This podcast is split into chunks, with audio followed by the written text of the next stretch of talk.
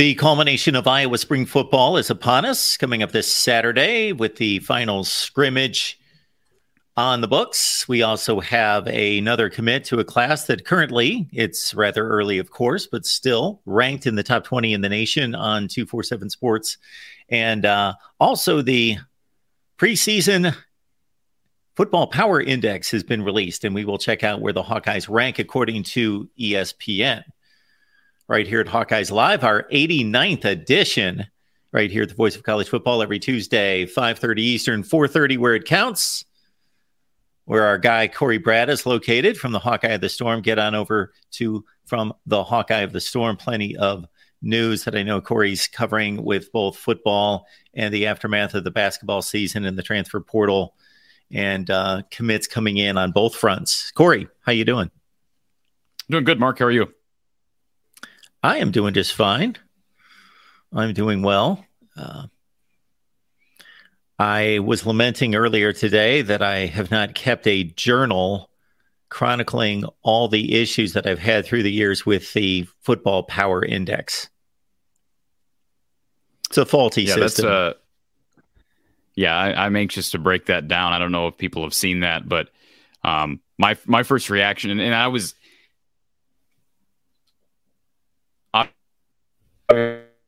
polls guns. Um, unfortunately, they're not,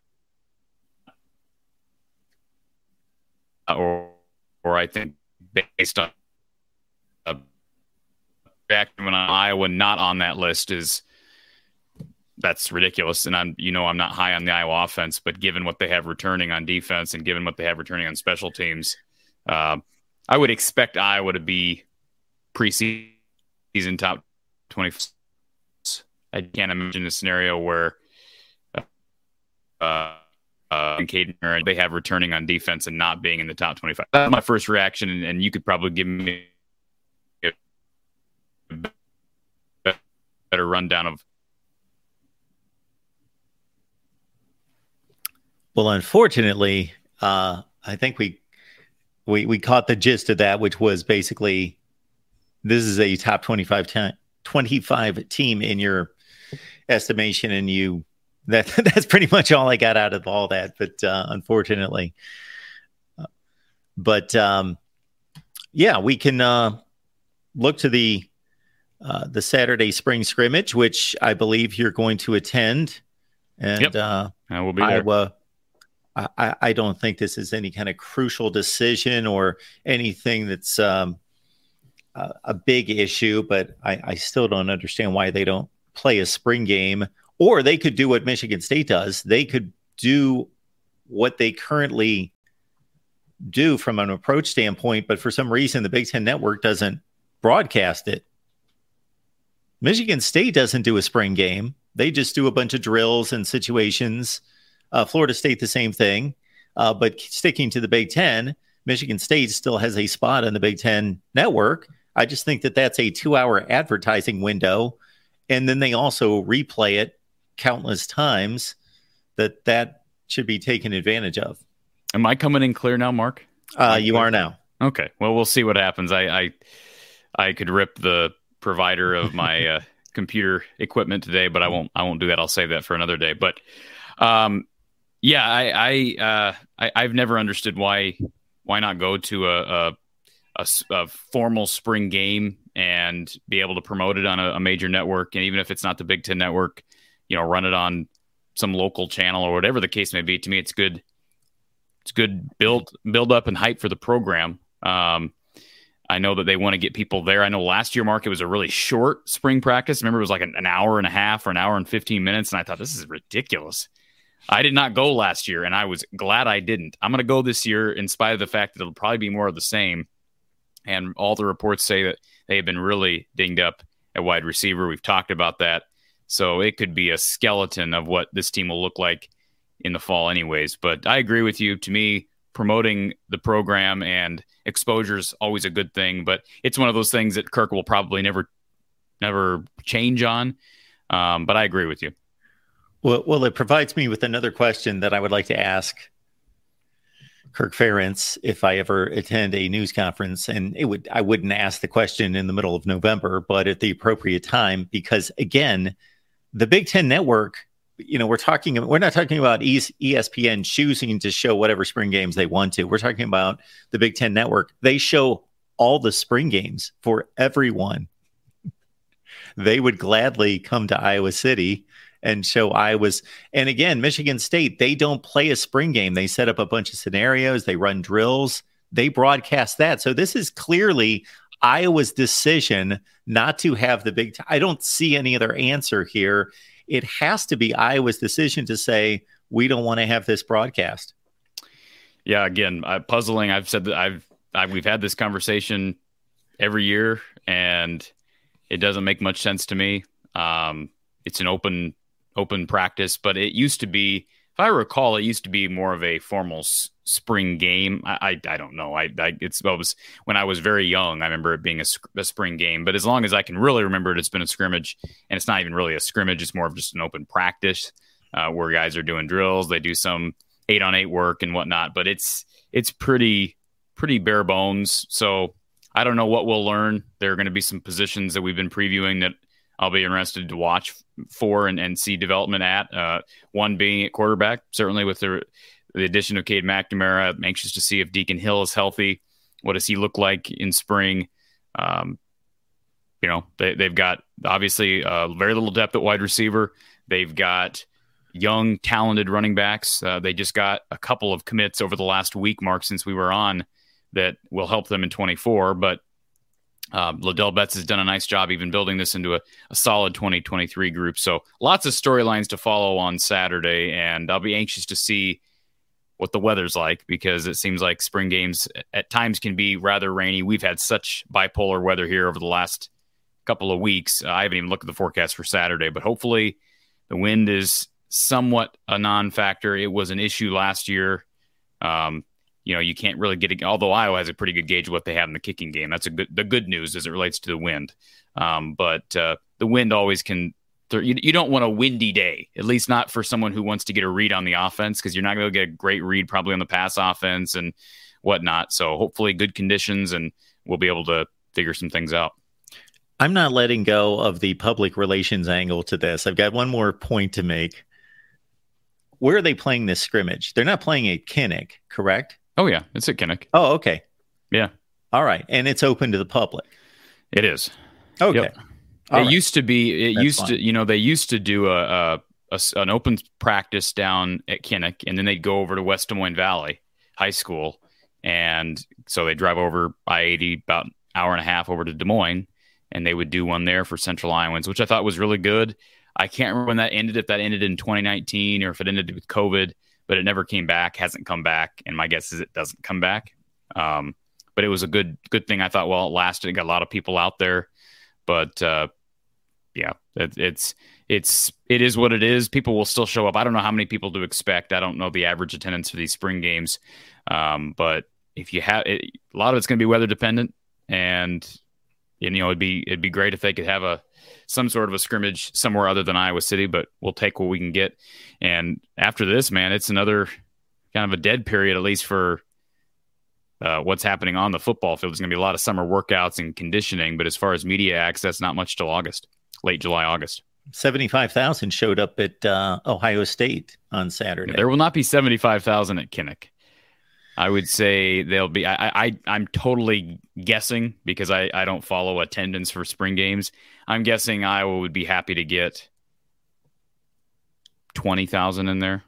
And by the way, of course, that doesn't matter. I'm just stating that's the only spring game attendance that that I've heard this year. Yeah, my guess is Iowa doesn't even get ten thousand. I could be wrong. I, I, have no idea what the average. You know, it's hard to judge a stadium when it's a 75,000 capacity stadium and see how many people are in there. But my guess is it's around 10,000 or so. You know what? Also, I think is going to happen. When was the last time that you were at uh, that you attended any kind of Iowa event? Would that have been a probably men's or women's basketball game? I guess. Uh, when was the last Iowa event? I I, I attended the last basketball uh, men's game of the season against oh, okay. Nebraska. Okay. And so that was early March. Well, I just think that based on the progress that you've made on your channel and with your Iowa content, that there are going to be all sorts of people that are oh going to be glad to see you. Yeah, I'm sure they're just. I'm going to have a hard time getting out of my car, Mark. I'm serious. Oh, uh, I am dead serious. I am too. I am too, man. I I better wear dark clothing and cover my face up and have somebody on each side of me. I'm not talking about negative a negative response. Oh, okay. I'm talking about a positive response. okay. well, uh, is there anything in particular that um, you're more intrigued to see out of this scrimmage? I mean, I'm intrigued to see the newcomers. I think just like everybody else, and not just Cade McNamara. I mean, I I have quite a bit of confidence in what Cade's going to bring this team in the fall. Like, I, I think if the line is if the line is healthy and functioning adequately, and they can have a decent wide receiver game, he'll be fine. Now, those are two big ifs because they weren't good on either notes last year. They didn't do a ton in the portal at wide receiver. Remember, they swung and missed on a couple of guys, Corey Crooms being one, Isaac TeSlaa being another. Did land Seth Anderson. Will Seth play on Saturday? I don't know. I mean, I don't know if it, what his his status is. I know he's been out. Jacob Bostick's been out. Those would be two guys that'd be near the top of my list of guys to watch for. Um, no offense to Nico Ragaini, great kid, probably going to be their best receiver this year. I don't need to see him in spring again, Mark. It, it doesn't interest me, um, just from a fan's perspective, uh, and really somebody who's trying to cover the sport. Like I, I don't know what else, what else are we going to see from Nico Ragaini that's going to make your eyes pop? He kind of is what he is. Um, you know, the, there's other guys on the roster. I mean, I've heard good things about Reese Osgood, who's a walk on. But man, we heard good things about Alec Wick last year as a walk on too, and he didn't make much of an impact once we hit spring if we're counting on walk-ons to rise the depth chart at wide receiver and become impact Big Ten players, we got we're in trouble. All right, I'm just going to say that right now. If we're counting on the likes, and no offense to those guys personally, but if we're counting on Alec Wick and Reese Osgood, and I'm trying to think who else is on the the roster. Uh, I don't even know if uh, Jackson Ritter's still on the roster? I guess that'd be, be, a good question. I need to look at the roster. He got hurt last year, had played a little bit in 2021, got hurt last year, was out for the season. So you can't rely on on walk-ons. Is, is my point. And with Brody Brecht stepping away to focus on baseball, they're thin. And the portal window is back. The portal window is open now. The second cycle, and lots of guys are in the portal. Mark, and it seems like the majority of the big names that I'm hearing are playing at what position? The big names that the big names hearing? like the big names that you, well you can't guess what i'm hearing. I'm saying the big names that are in the portal so far of the first few days what's the the the most popular position it seems like? Well if this question was coming from anyone else i would have no idea. And and i look at the transfer portal listings like five times a day.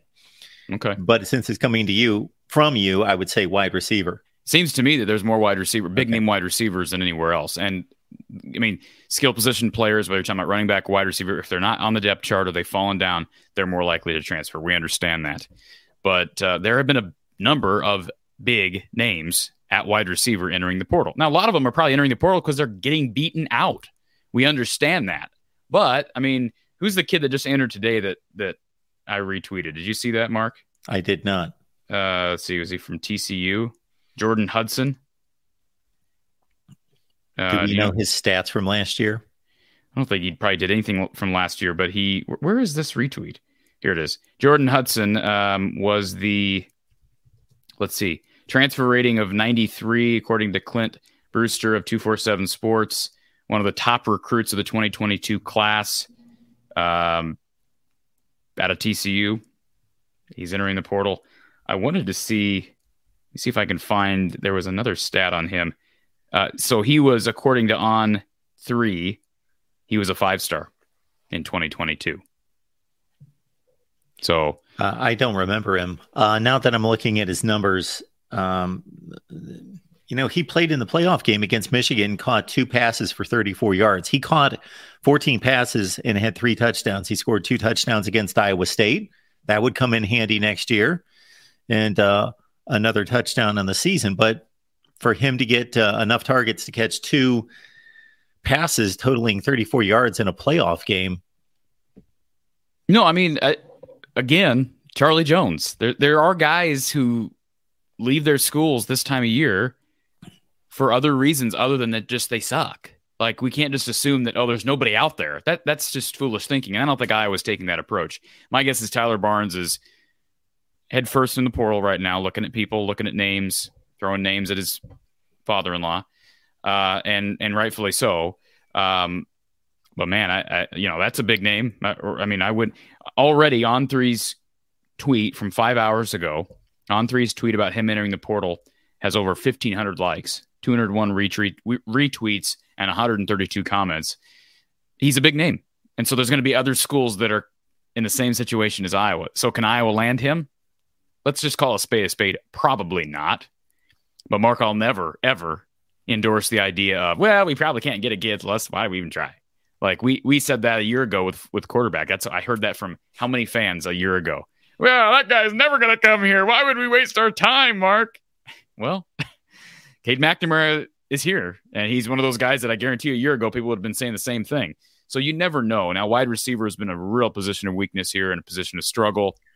This offense does not uh, highlight wide receiver play very well, but things got to change. And I don't know how much NIL can make an impact. How much can you offer a kid? I know they're not offering kids money per se, but you know they're they're giving an idea of what these kids can make once they get here. How much can they present to him? I don't know. Can, can, they compete with the other big names? And this is just one guy. There have been other guys out there. I saw several guys from Texas. Uh, Jaden Alexis was a four star back in the 21 class. Uh, he's in the portal.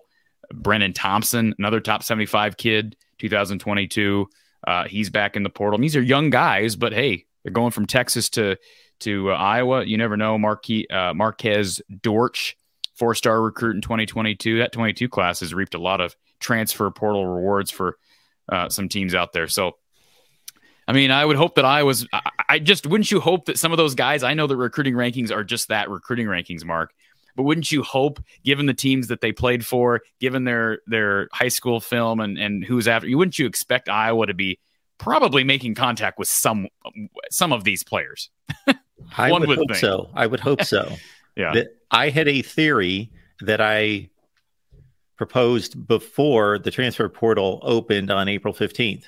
And that's in addition to what we've seen in the past of productive group of five players who were lowly regarded coming out of high school, signed with a group of five team, had a strong two or three year run with a group of five school, and then now want to be developed by a different coaching staff, a better coaching staff, put themselves more in the spotlight and prepare themselves for an NFL push that the other bucket of players, and I said this last week, and I think we're seeing this starting on Saturday with the entry of the transfer portal, is that you're going to see a lot of 2022 class. They've played that that are highly ranked players yeah. because they expect to play right away. They got into a situation whether they are third or fourth in line behind some really good players, or they didn't perform as well as expected, didn't learn the system as well as expected. But now that they've seen that they didn't play the first year.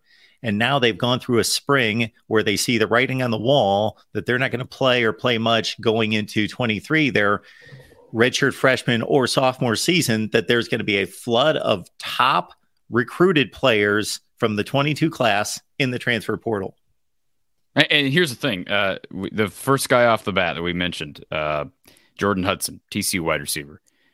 I don't even know much about him other than the stats you just gave me. I know he's a five star based on just what we know, if he somehow came to Iowa, even though he's a spring portal entry, okay, and there's a stigma about spring portal entries, if he chose to come to Iowa, he would probably right off the bat be Iowa's most talented receiver. Not saying he'd be the best. I think Nico Ragaini, you can't just say that about a guy who's just entering the portal and a guy who's in his fifth year. But I think automatically he comes in and he's basically their most talented wide receiver. I don't think it's really that close. I really don't. I don't think it's close at all. And and I haven't even seen this kid's tape. so maybe that's foolish of me to say, Mark, but don't you think? Wouldn't you agree with that? Again, he was good enough to be on the field to get enough targets to catch two passes in a college football playoff game against yeah. Michigan. On a yeah, on a team that went to the national championship game. So um, anyways, there's a number of guys going to the portal. There'll be more guys entering the portal over the next week. But again, I would just hope, even though this is still spring practice time for Iowa, that's the only disadvantage about Iowa's schedule. You notice that?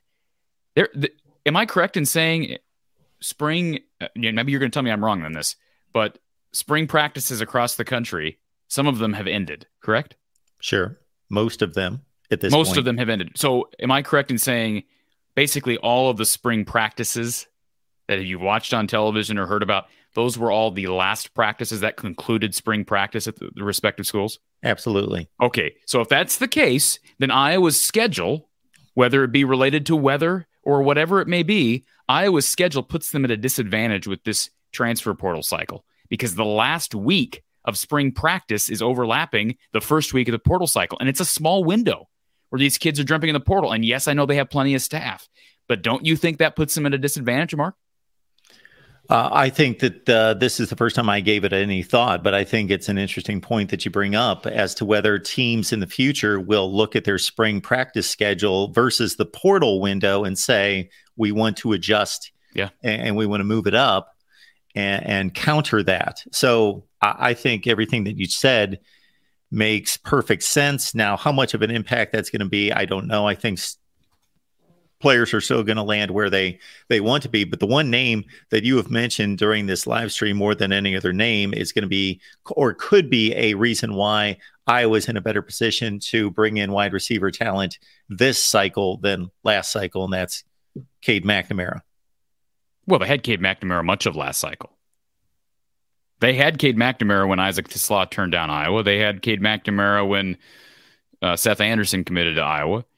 So okay. they got him early in the cycle, Mark. Uh, I'm not saying you're wrong that they, they can't attract somebody given who he is. I do think losing Brody Brecht from a portal stamp, I know Brody Brecht hasn't proven anything, but it's one less guy, one less scholarship guy for someone to look at and say, hey, I got to beat him out, right? There's just less guys. Um, and they've had injuries. So if you're the coaching staff, you could say, hey, we like the guys we got here, right? Don't get me wrong. You're not, you're not, you're not going to become an automatic starter if you commit here, but there's opportunity. Uh, we've had guys leave. We've had we've had injuries. Um, so there's going to be opportunity. Now, I think in an ideal world, you'd have your wide receiver room set prior to spring, right? That's the ideal world. But college football is less than the ideal world now. So this portal cycle is going to be big. I cannot imagine. I cannot imagine, Mark, Iowa leaving this portal window without at least one wide receiver. I, I can't even comprehend. Can you imagine? Could you imagine? Because how could they do? Well, first of all, we won't know for certain until August, right? Because I, I, correct in saying, I think I'm correct in saying they could add somebody all the way up to the, the ninth hour or the eleventh hour, right? Am I correct sure. in saying that? Uh, because guys who are in the portal over these this two week period don't have to have selected a team um, by the end of the portal window. They can be in the portal. People can contact them. Also, graduates can enter at any point. Charlie Jones entered in June.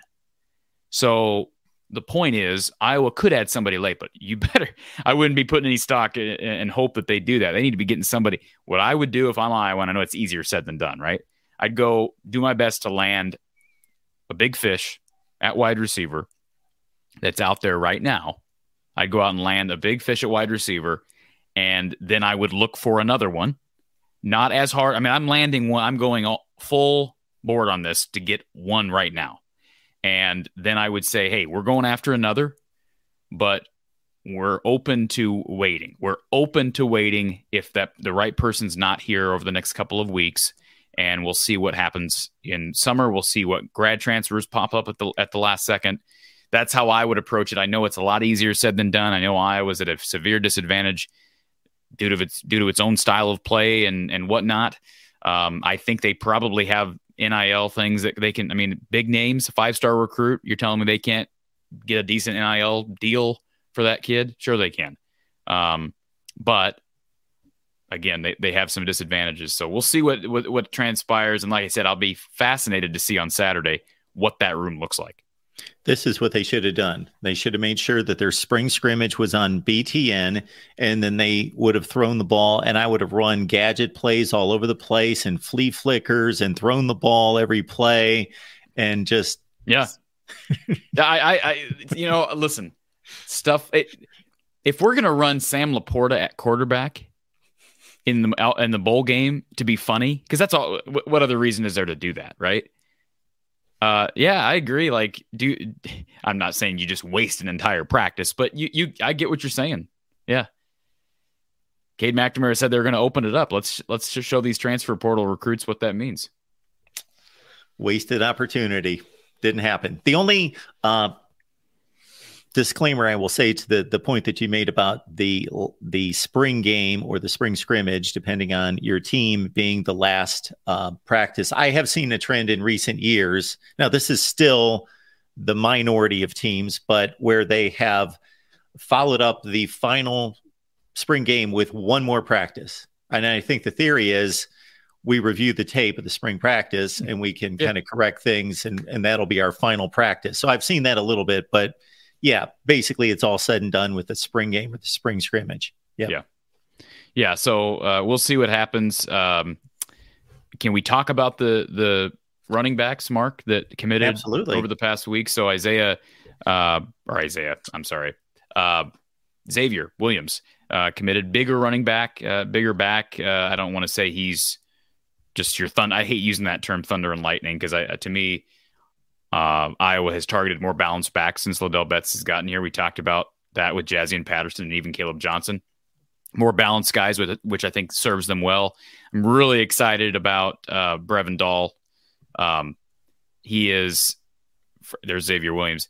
Yeah, listed at 220. Uh, he's got another year in front of him, Mark. So he's a big he's a big boy at six foot 220 from St. John, uh, in uh, Indiana. But Brevin Dahl, man, I'm telling you, uh, I know less about Xavier Williams, more about Brevin Dahl. Dude ran like a 10.74 at state last year in his 100 meter.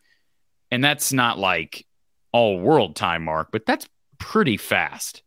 I mean, that's that's like Cooper DeJean speed. Uh, and Cooper DeJean's got some wheels. I said that in my my uh, segment here a day or two ago on my channel. And I know there's a stigma uh, mark about white running backs. Like that's kind of the elephant in the room when you see a kid who's projected as a, as a back and, and, maybe he ends up playing a different position. But man, you watch him on film, and I get it's Adel DeSoto Minburn level football, but he only 6'1, 190. He's returning punts, returning kicks. He's hard to bring down. I, am excited about him, and, and, as I've as I have watched more and more film of him, like there's certain guys over the last two years, and I'm certainly not saying I'm a recruiting savant, but there's certain guys over the last couple of years that I watch on tape, even in uh, extensive highlight film and packages, which you have to take with a grain of salt. But I watch certain guys, Mark, and I just think there's something about him. I cannot identify what it is, but there's something that looks like this kid could be special. And I said that about uh, Caleb Johnson, as a lot of people did. I said that about uh, Addison Ostrenga. That's yet to be seen, but Ostrenga definitely made a case um, for being one of the quickest learning freshmen, I think, last year in that class, especially at tight end. And I see that in Dahl. Um, like I said in, in my video yesterday or two days ago, really good center of gravity, hard to bring down, really good speed, deceptive speed. Um, appears to have good vision, is patient, uh, which is certainly what you want to see in a back. Don't always see that uh, when you have guys that are just physically better than your opponent at the high school level. But but he's a guy who I, I would guess he ends up being a back at Iowa, and he also had offers, Mark, from Purdue, Minnesota, K State, uh, Iowa State, some good especially Minnesota and Iowa State. We've talked about what they've done at running back. And so whenever you get a guy who's being recruited by the likes of Minnesota and uh, Iowa State, guy who's a running back, I think that's a good sign. So I'm excited about him, Mark. Um, you know, uh, I'm not going to make any comparisons to him based on skin color, but man, you watch him and I'm like, dude's got a little Christian McCaffrey in him. I, I take, I'm saying that with a huge grain of salt. Okay. I'm just saying with his his deceptive explosion. Like I remember watching Christian McCaffrey in the in the Rose Bowl in 2016 and thinking, this kid. I mean, he he was cut, no no question about it. But then he gets on the field and he's just running by everyone. And I kind of see a little bit of that, albeit at the high school level with Brevin Dahl. And uh, you know, I, I, guess you could probably ar- argue he's under, been under recruited, but again, solid offers, and that probably does it for the 24 class at, at running back. Uh, I would guess, although with the the portal and and decommitting and whatnot, things can always change. But a good few uh, days for Ladell Betts and that recruiting staff, and um, they'll move on. Like I said, still the, the biggest need moving forward in future cycles continues to be wide receiver, in my opinion. Um, but running back is uh, they've they've got a good group now, to, and, and of course if they retain these two guys, Xavier Williams and Brevin Dahl, they'll add on to Jaziun Patterson and uh, uh, Caleb Johnson, who I think are the future of this this group. The one recruiting comment uh, came right at the beginning of the show, and uh, Keith Fuson is making a comment here that uh, so Iowa ranks 44th in recruiting for 2023. That means it is not a top 25 program. Well, okay, that's a flawed statement, first and foremost. If Iowa does not improve its recruiting, then it will remain a 7 and 5 program. Um, Keith, you may want to check the records. I wouldn't call this a 7 and 5 program because the aggregate records are far better than 7 and 5. Actually, uh, Cory and I traded. Uh, uh, DMs this week. Uh, the 11th best uh, Power Five record over the last 10 years belongs to Iowa. Um, if I'm not mistaken, they have not won less than eight games since 2014. No, is that right? 2014. Counting the bowl game obviously. Counting the bowl game, coming off a seven went, five season. They went year. seven and five, right? But you're right. They went six and two in the COVID reduced season. They won uh, ten games in uh, 2021. They won 10 games in 2019. So get out of here with that nonsense. By the way, Keith's not watching right now. I guarantee you, I'm calling on Keith. If you're in here, Keith, you you comment in the chat. I guarantee you, Keith's not watching right now. He, he literally jumped in and come in here, left a snarky remark, just before we were even on. Yeah, that comment was here before we went on the air, Mark. So if Keith's in here, you prove me wrong. You comment. I guarantee you, Keith's not in this chat. Yeah, it, you can certainly knock Iowa's recruiting. You can certainly knock their offense. Obviously, you can knock the the results to a certain extent, but just let's be factual about it. Uh, this is a program that is producing top 15 results in the country. Why, why do we, Mark? Why do we even play the games? If if if if record is determined by recruiting rankings, why do we even play the games? Why do we why do we have practices? Why do, why do we practice? Why do we do any of that? That's a naive statement, Keith. Be be better, Keith. I expect better. You got to bring it when you're on this show. Recruiting is a slice. Yeah, it is a slice. It's a significant slice, and Iowa has absolutely significant. Iowa hasn't. The the lower we go down the recruiting rankings, I think the less significant it is. I don't think there's a whole lot of difference. There's there's a difference certainly between a number 20 class and a number 45 class, but it can be negated by coaching and development. Yeah. Yeah, I agree. And I mean, Hair Trigger makes a good point in the chat. When it comes to quarterbacks and wide receivers, those are two positions Iowa has not developed. That's absolutely the case. And with the exceptional development uh, on defense and on special teams, and at times up front with individuals on that offensive line. Recently, they've had issues developing as a unit, but you know, those are the wide receiver and quarterback. Man, those two positions uh, have held this program back for well, at least the last three years. Um, and you could argue, you know, even before that. So, anyways, we've talked about that at nauseum. But uh, bottom line is, I'm excited about those two backs in 24. Um, like I said, good stretch of recruiting and Iowa has secured the border in the state. Mark six of the according to, to uh, I believe it's two four seven Sports. Iowa has six of the top eight Iowa prospects. Six of the top eight, and the other two are undecided, including the number one prospect, who's a, a tackle, four star tackle out of Logan, Iowa.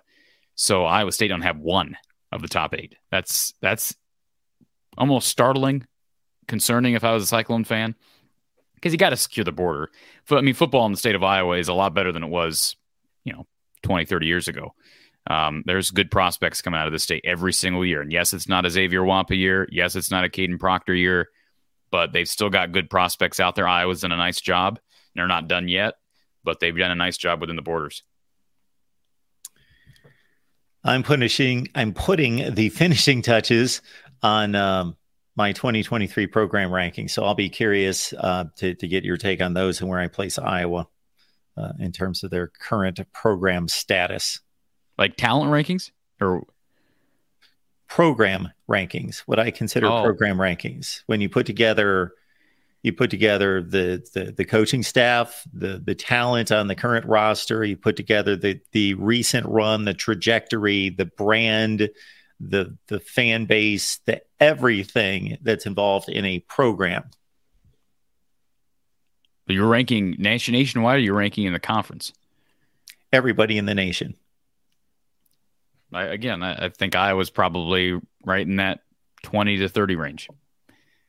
Would be my. I mean, I don't know how. Like they're they're one of the easiest teams to rank, right? Because they're so consistent with what they do. They're putrid on offense. They're great on defense. They're great on special teams. It's like you start here in the meet in the middle, right. and the uh, the great defense puts you up here, and the terrible defense puts you down here, or terrible offense puts you down here, and then the, the great special teams puts you right back where you started. Right? They're kind of a a they're middling to above average program every single year. And, and the other reason, and this is connected to that, that they're easy to rank is because of Kirk Ferentz. Yeah. When you have the same coach there all the time, the coach is a huge component in all of this. Absolutely. We can name programs, we can go all over the country and say that this program is in a different place today, for better or worse, than it was five years ago or 10 years ago. Iowa is not. It's in basically the same place. By the way, I uh, I tagged Brian Ferentz in the post um, about uh, Jordan Hudson entering the portal. Oh, okay. Nice. I'm sure he didn't. I'm sure he needed me to let him know. sure, nobody let him know that a five star receiver entered the portal. Maybe he didn't. Maybe he doesn't know. Would that shock you? Would that shock you if like Kirk and Brian had no idea who it was would not the portal? Shock me. No. Uh, yeah, I, I know. I, if I had to to to bet one way or the other, I would think that they do know, but it wouldn't shock me if they did not. Yeah. Yeah. And speaking of rankings, you know, you brought this to my attention, but I already had, had addressed this uh, on an earlier show on the main channel this afternoon because I was just about to take calls and go on with a an afternoon uh, live stream, and I saw in googling college football news, boom, the latest edition of the ESPN Football Power Index has been released. And I'll get your thoughts on both just the Football Power Index in general and then also Iowa's ranking as we bring it up here. And uh, and then I will let you know about my issues with the FPI. Okay. You, you, you and you're going to have to walk me through the criteria of the FPI, how it's measured, because I really, I don't know.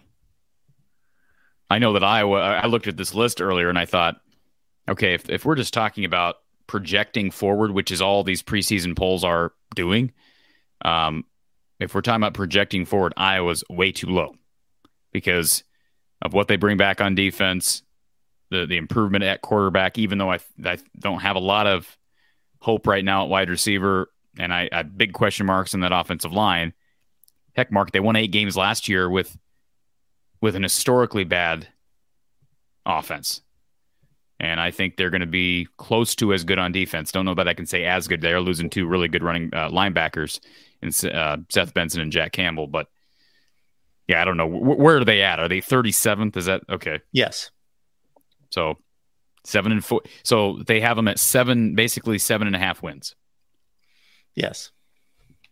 So so basically, that's, that's stupid. The, the first thing that needs to be the first thing that needs to be explained to everyone is that is a regular season projection of wins and losses. And so the obvious response to that is it Stupid. doesn't add up to 12. So how does that make any sense? Well, there is a projection of the possibility or probability of going to the conference championship game and finishing off a 13 game regular season and therefore you see what chances they give. It's about 20%. So 7.4, if it was 4.6, that would add up to 12.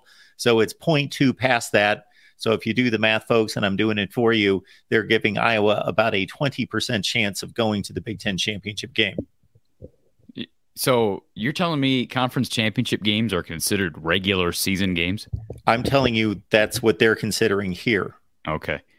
Thought I thought that was postseason because that used to be con- very confusing for a lot of people, and I and I figured it out basically um, by just looking at various things. Like you just see as you go down the ranks that over twelve quotient of games that disappears because they give those teams zero chance of making the conference championship game. If you go to the top, they're giving Ohio State an 80% chance of going to the Big Ten championship game.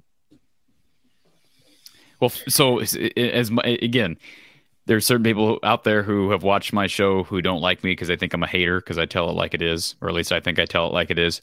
I have been more than critical of some of the offseason moves over the past few months, especially with the offensive staff. But Mark, you and I have talked about this.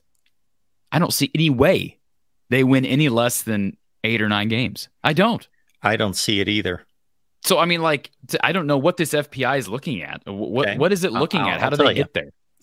so basically, it is a combination of talent and coaching. So forget the record for a second, because you will see teams that have a higher ranking and a worse record, because they then take their FPI, which is their evaluation of how good the team is. They measure it against the record, and obviously there are teams that play better in more difficult schedules that they think because of that will have worse records. So the record doesn't always correlate exactly with the FPI. So let's stick to the FPI with Iowa at 37.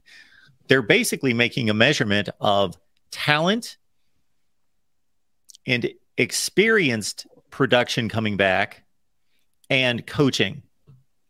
That's basically what they're doing. They're putting those three factors together and they put a high grade on talent. That's why Ohio State is losing possibly the best quarterback in the country and was decent on defense last year, but not that good, marginal on defense. And they have a lot of offensive line issues. They're losing their three best offensive linemen, and they're ranked number one in the country. And I don't think they should be. It's it's it's very much driven by recruiting rankings and talent. So what's the what's the record on the far right? What is that record on the far right that I'm saying? 7.4 wins and 4.8 losses. Okay, so I, I, guess I'm confused. What's the number in blue? Uh, that's great. Uh, great question. I let me see. Let's see what it says at the top. That is whatever the FPI, whatever their formula is, just like kind of a quarterback okay. rating tops okay. out at whatever 149.5.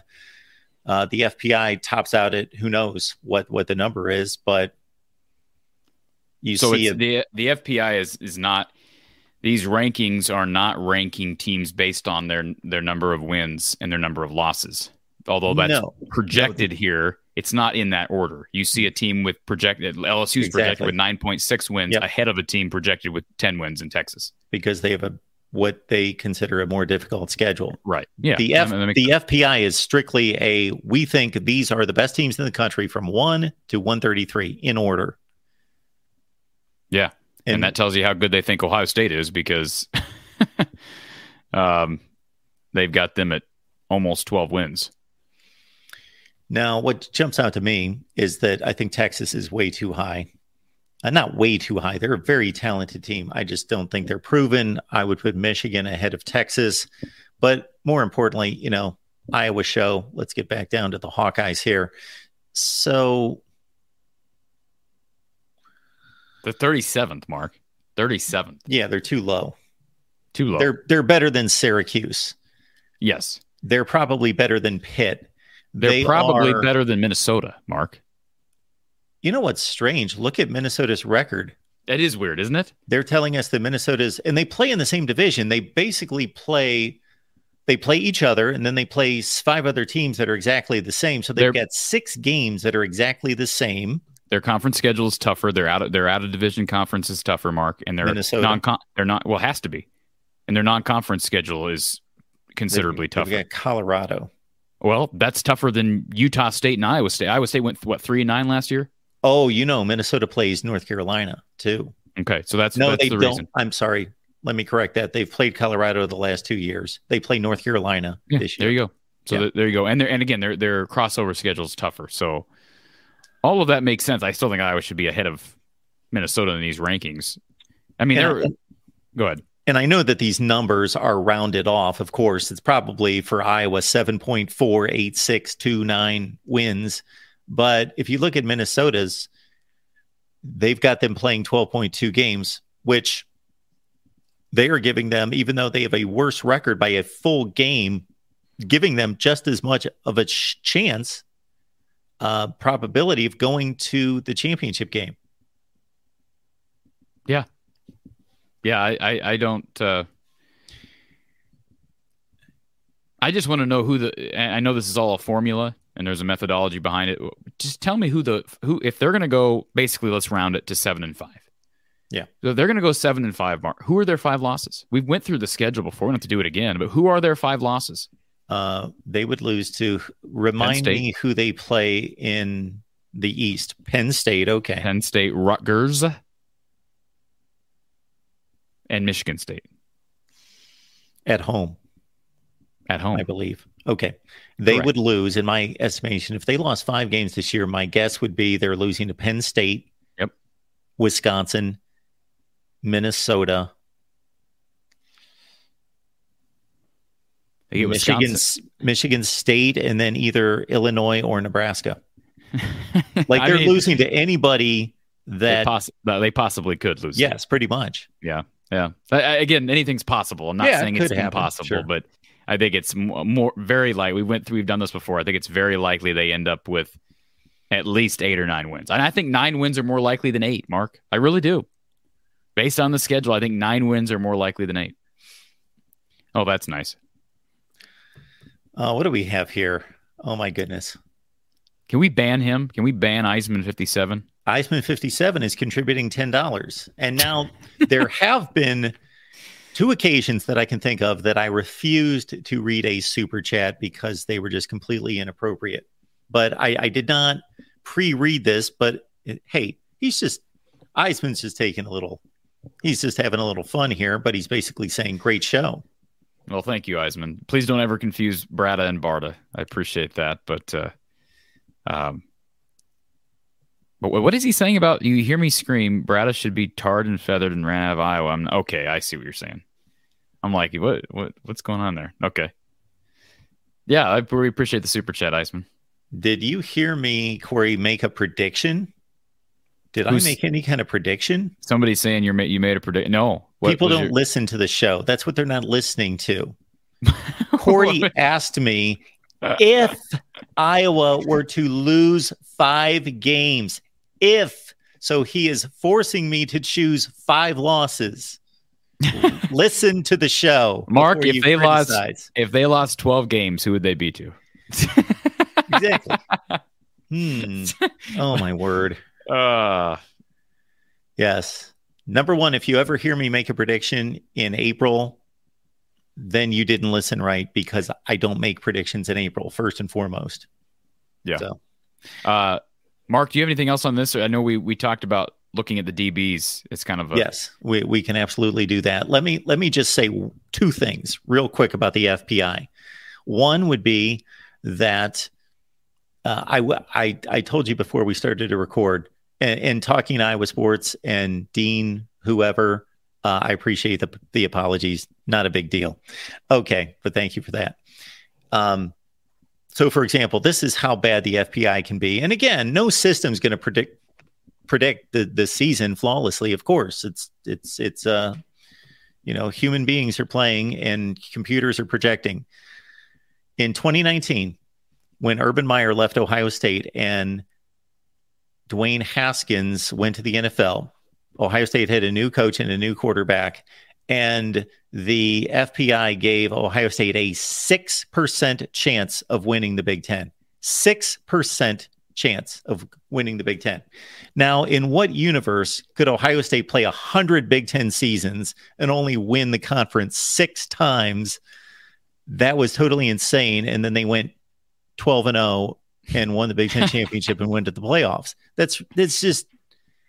And then the other thing about the FPI, it's directly connected to the win probabilities that you see for games, and then you see them change during games those are completely off too, because I don't know how many times that there's a decent comeback, not something that's just historic, but a decent comeback that you'll see a team's down two touchdowns with six minutes left and they win the game.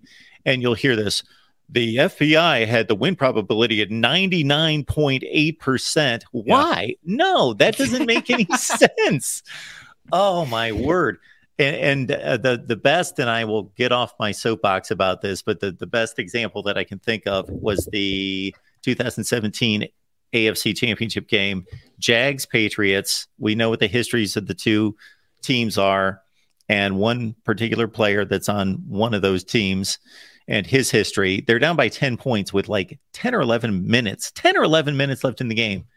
The FPI was like 99.2%. I'm like, are you kidding me? The Patriots and the Jags. This is like a 50 50 game now, giving them a 10 point lead with 10 minutes right. left. Yeah. Well, Stupid. I wonder what the FPI was when, uh, with with the Patriots down, what three touchdowns against the Falcons? Oh, it had to be astronomical. Ninety nine point nine, probably and that's understandable. Sure. That's yeah, those extremes I get. Yeah, if you're in the 99 range, yeah. So may, maybe I just uh, enjoy pointing out my former employer's flaws.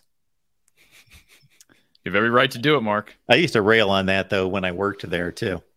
All right, uh, Iowa, of course, always fields a strong defensive backfield what do we think uh, is in play for 2023? Well, we've been kind of doing this somewhat informally. We've been talking about the DBs, and I can, if you want, I, Mark, I can go ahead and share my screen here. Um, pull up the the list of DBs on the Iowa football roster. Kind of give people an idea of what we're talking about here. Um, so yeah, you've got. Well, I was going to move it around, but actually, I don't think that really does as much good. Uh, I'll zoom in here. So obviously it starts with Cooper DeJean. Uh, you lose Riley Moss in the back end, uh, but Cooper, boy, he, has got an opportunity. Assuming he stays at corner, which my guess is he does. Uh, he's got an opportunity to be the best corner in uh, the Big Ten. Mark, um, I don't even know, and, and, you know, I've you've ripped me for saying that kind of stuff before. Uh, when I say something about being the best, and you're like, "Well, you don't know the field. You can't say that." Well, that's true. I'll say that about Cooper DeJean. I think he's got. A I've ripped you. I think he's got a chance to be the best in the Big Ten, one of the best in the country. I think he's that good. Um, he'll be a starting corner. Obviously, you're going to get uh, Jermari Harris back. Remember, he was out all of last year. Uh, Terry Roberts transferred out, so there's more opportunity for uh, for Harris to jump right back in the mix and be uh, a starter opposite Cooper DeJean. And then some question marks. I mean, at corner, you know, is it is it Deshaun Lee? I know he was surprisingly, Mark, he was listed on a pre-spring depth chart. He got here in summer of last year, was not an early enrollee, um, was one actually one of the late ads in February to that recruiting class, the only late ad in February of 2022. Um, he was listed on a depth chart, kid from Belleville, uh, Michigan. So it'll be interesting to see his development. AJ Lawson feels like he's been in the program a long time. I think this is what his third or fourth year. Um, I really don't know where they even got him running right now. If he's running at corner, if he's running at safety, but he's still there. Jamison Heinz played a little bit against Nebraska, struggled, but came in in relief of TJ Hall, who's another guy we didn't bring up. TJ uh, is going to prove a lot of people wrong, I think, this year. He's great athlete. And we, I know the connections to, to Don Patterson. If people have been following the show, we've talked about TJ. He struggled in a couple of big plays against some really good skill position talent. Casey Thompson, Trey Palmer last year he will use that. My guess is he'll use that as ambition, and he'll be better this year because of the struggles in Lincoln or uh, in Iowa City. Um, and he'll he'll have a good year. How much will he play? Will they bring him in exclusively on nickel packages? I don't know. Um, but he's got good size for a corner. He's long. He's a good athlete. Um, he's got a great uh, he's he's got a great future ahead of him. And and again, injuries always seem to occur at corner. Uh, Koen Entringer is a guy that there have been some. There has certainly been some uh, hype around him this spring. I keep hearing his name being brought up, so that's that's good news. Uh, he was a former Central Michigan decommit. Um, this is his second year in the program, so he uh, he was a summer enrollee last year as well. So redshirt freshman, but I've heard some good things about him. Um, but of course, it starts with um, at safety Quinn Schulte and Xavier Nwankpa. I mean, those two guys uh, were really good in the bowl game last year, specifically Nwankpa. Schulte was kind of steady Eddie um, throughout the season last year. Uh, we didn't know who was going to be replacing Jack Koerner, and I thought he didn't miss a beat, Mark, and that's that's always a good sign for a guy who I think is a former walk on. Um, Sebastian Castro played a lot of cash last year. I thought I thought played admirably at that position. And my guess is Castro gives them confidence that they can keep Cooper DeJean at corner and feel just fine um, when they have to go to that cash package. Uh, so, uh, yeah, I mean, I'm confident in Sebastian. Who plays after Sebastian? What what do they do if he goes down? Uh, that that's kind of a question mark, I guess, for me. Uh, what do they do at cash if he goes down? You know, is it a guy like uh, Cooper DeJean that they slide down? Um, you know, is it someone like Uh, TJ Hall, I, I, I, don't know. I, I, I'd just be totally speculating. It's Xavier Nwankpa slide down. They throw someone else back at safety. Good question. Devin Hilson is a guy who switched positions last year. Uh, came in as a running back from Des Moines North. Uh, is now listed as a DB. I'm assuming at safety. So I mean, there's obviously some walk-ons, and uh, Schulte's a perfect example of it. Jamison Heinz is a good example. You never know. Jackson Rexroth has been on the depth chart at safety in the past, I believe, on the two deeps. Uh, Watts McBride, the freshman from Cedar Rapids, uh, Kale Kolaric is another walk-on that's on the roster. So I, am not really worried about this position, Mark. Uh, frankly, uh, linebacker concerns me more simply because of the attrition. Um, although they lose Moss here, you have confidence in what Phil Parker's doing to uh, to replace him. So, uh, any questions, Mark? That's my that's my my quick breakdown on the the DBs for the spring. If this um, group of defensive backs plays to your expectation, so they could certainly play better or they could hit the floor, but a reasonable expectation, you know, where do you think this ranks versus previous Iowa editions? That's a great question. I mean, I, am trying to think of the last time I'd say Iowa had a below average defensive back group. It's it's been a long time now. They have been years, Mark, where they've been riddled with injury at that. It's almost seems like every year. I mean, they've constantly got guys going down at corner. Is that a thing across the country, or is that just Iowa?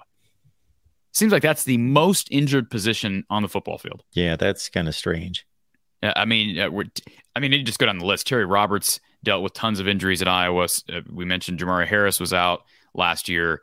Um, you know, Moss had t- plenty of time out. Hankins had plenty of time out. I mean, that's football. Part of that's just football, but it seems like that position suffers a lot. I, I don't know. I mean, they there were years where I thought that was probably the weak link, but they've also had some tremendous playmaker uh, talent come out of Iowa and and exceed at the next level. So uh, I don't know who the next guy is. If it's at corner, at least is it is it Harris? You know, is it uh, obviously Cooper DeJean's going to get there, but he's he's still young. So I, I I have confidence that this this tandem will be probably right on par with what we saw last year, even though you lose Moss and who knows, maybe better, Mark. Because I think Cooper DeJean, DeJean is every bit as good as Riley Moss is or was. And that says a lot because Moss was here, what, five years and is probably going to get drafted in the top four rounds of the NFL draft. Um, and I think Cooper DeJean's probably got some room for improvement too.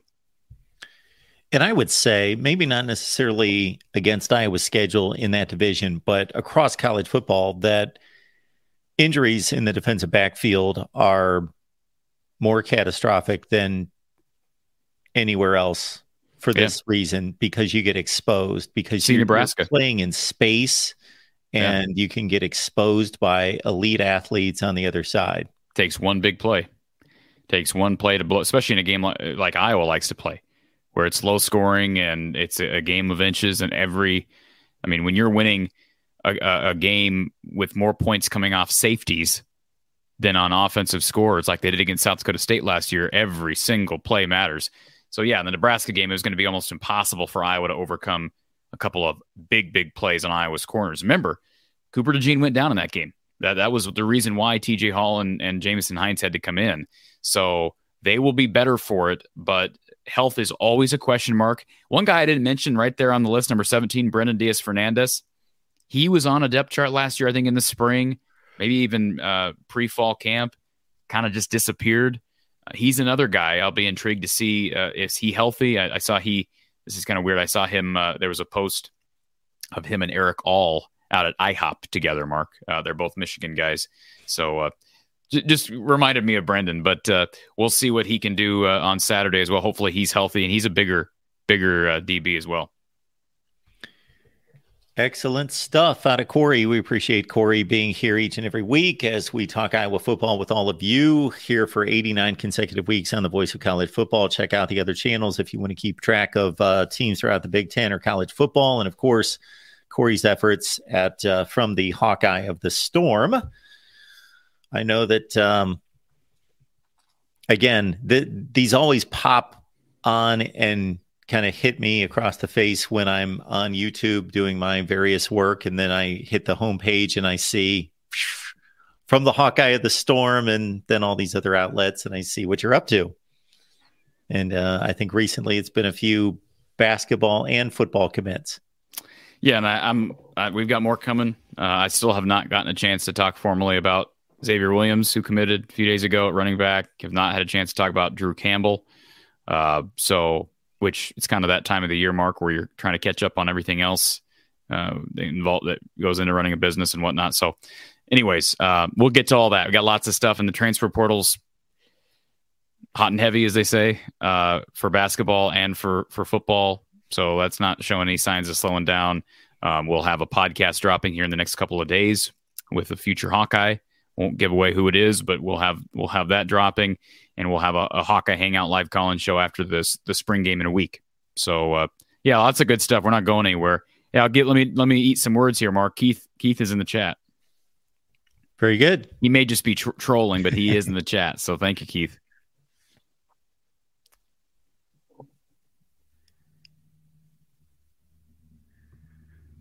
Yes. So according to Keith, eighth in the Big Ten, if he's accurate on that, and that sounds about right. Uh, I haven't done all the averages to add it up for the last eight years, but uh, eighth in the Big Ten sounds about right. But uh, much better than that on the field. Yeah, I don't know what his point is, but not again good enough for who? For what? For him? Uh, is Keith even an Iowa fan? My guess is he's not. So, anyways.